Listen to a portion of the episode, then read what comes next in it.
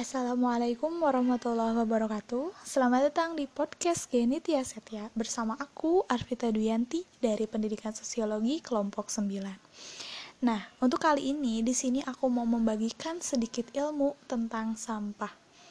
Nah, mendengar kata sampah, apa sih yang kalian pikirkan? Pasti kalian memikirkan bahwa sampah itu sangat menjijikan, sisa buangan yang harus dibuang pada tempatnya, yang bisa menyebabkan banjir, pokoknya benda atau sesuatu yang sudah tidak berguna. Eits, jangan negating dulu ya teman, jangan negatif thinking dulu mengenai sampah ini. Kalau dipikir-pikir, ternyata sampah itu bisa loh menguntungkan dan tidak selalu dipandang menjijikan.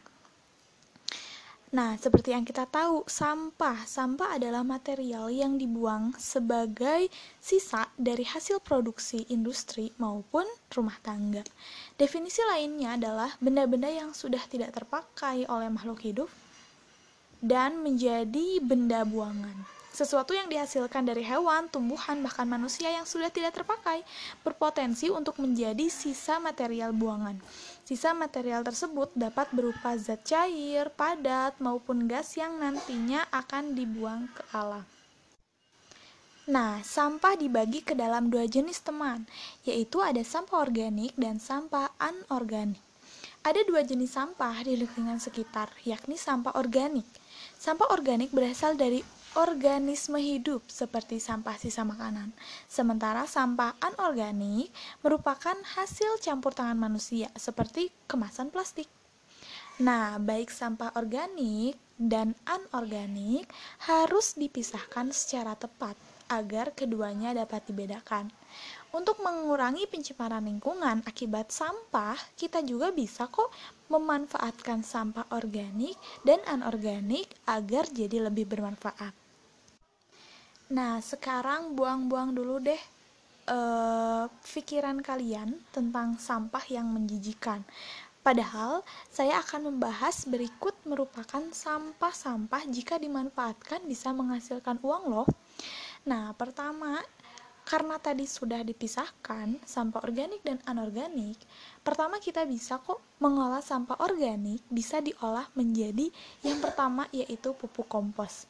Pupuk kompos untuk apa sih? Untuk menyuburkan tanaman. Nah, tapi sayangnya masih banyak orang yang belum memahami cara mengelola sampah organik yang benar untuk dijadikan sebagai pupuk kompos. Adapun jenis sampah organik yang bisa diolah menjadi pupuk antara lain adalah sayuran, buah-buahan, atau sisa makanan. Tidak hanya itu, sampah seperti daun kering, rumput, dan ranting juga bisa dicampur sebagai bahan pembuatan pupuk. Kalau mengolah kalau mengolah pupuk kompos dirasa terlalu sulit, olah saja sampah organik menjadi pupuk sederhana. Nah, caranya gimana nih? Caranya kita buat lubang di tanah untuk meletakkan sampah organik. Tunggu sampai sampahnya membusuk dan memiliki tampilan menyerupai tanah. Kalau sudah seperti tanah, maka sampah itu telah berubah menjadi pupuk yang bisa langsung dipakai untuk menyuburkan tanaman. Nah, kalau kalian merasa mager nih, mageran dan aduh kayaknya uh, belum bisa nih menjadikan sampah sebagai pupuk kompos. Nah, ada nih yang kedua. Yang kedua itu sampah anorganik, seperti kemasan deterjen, kemasan sampo, atau barang-barang lain yang terbentuk dari plastik. Ternyata plastik itu bisa digunakan atau dimanfaatkan sebagai bahan untuk membuat kerajinan tangan. Buat kalian yang kreatif dalam uh, seni tangannya, Coba kumpulkan sampah-sampah anorganik terlebih dahulu dan susunlah ide untuk membuat sebuah kerajinan tangan dari sampah yang sudah tersedia.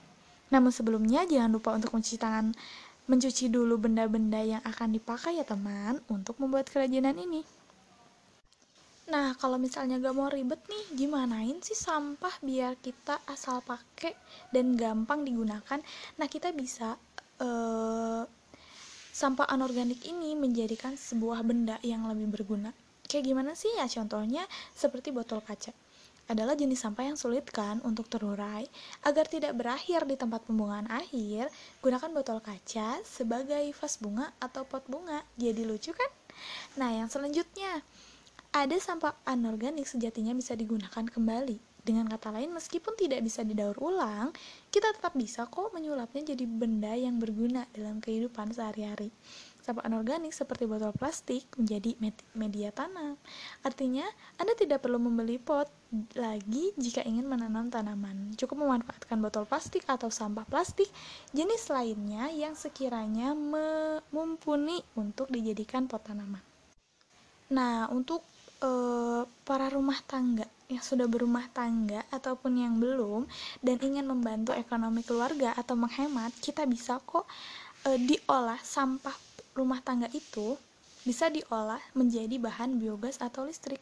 Akan tetapi pengelolaan sampah untuk menjadi bahan biogas dan listrik harus melalui riset oleh tenaga profesional ya teman, yang diperlukan untuk menghasilkan bahan bakar dan listrik dari pengolahan limbah ini juga tentunya cukup besar. Nah, sebagai masyarakat awam, anda tetap bisa berkontribusi untuk memanfaatkan sampah organik dan anorganik yang ada di sekitar. Pilih saja manfaat yang memang bisa Anda lakukan dengan mudah, seperti mengubah sampah menjadi pupuk atau media tanam. Dengan melakukan ini, Anda sudah turut membantu usaha mengurangi tumpukan sampah di tempat pembuangan akhir.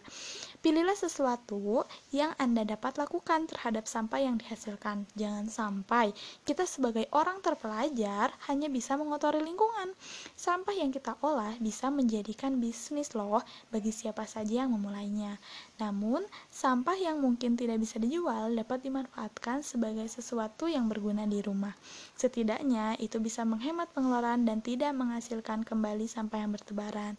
Jadi, bisa kita simpulkan bahwa Sampah diciptakan bukan untuk dibuang, tetapi untuk menghasilkan uang bagi siapa saja yang berjuang. Terima kasih atas perhatiannya. Sekian dari saya. Wassalamualaikum warahmatullahi wabarakatuh.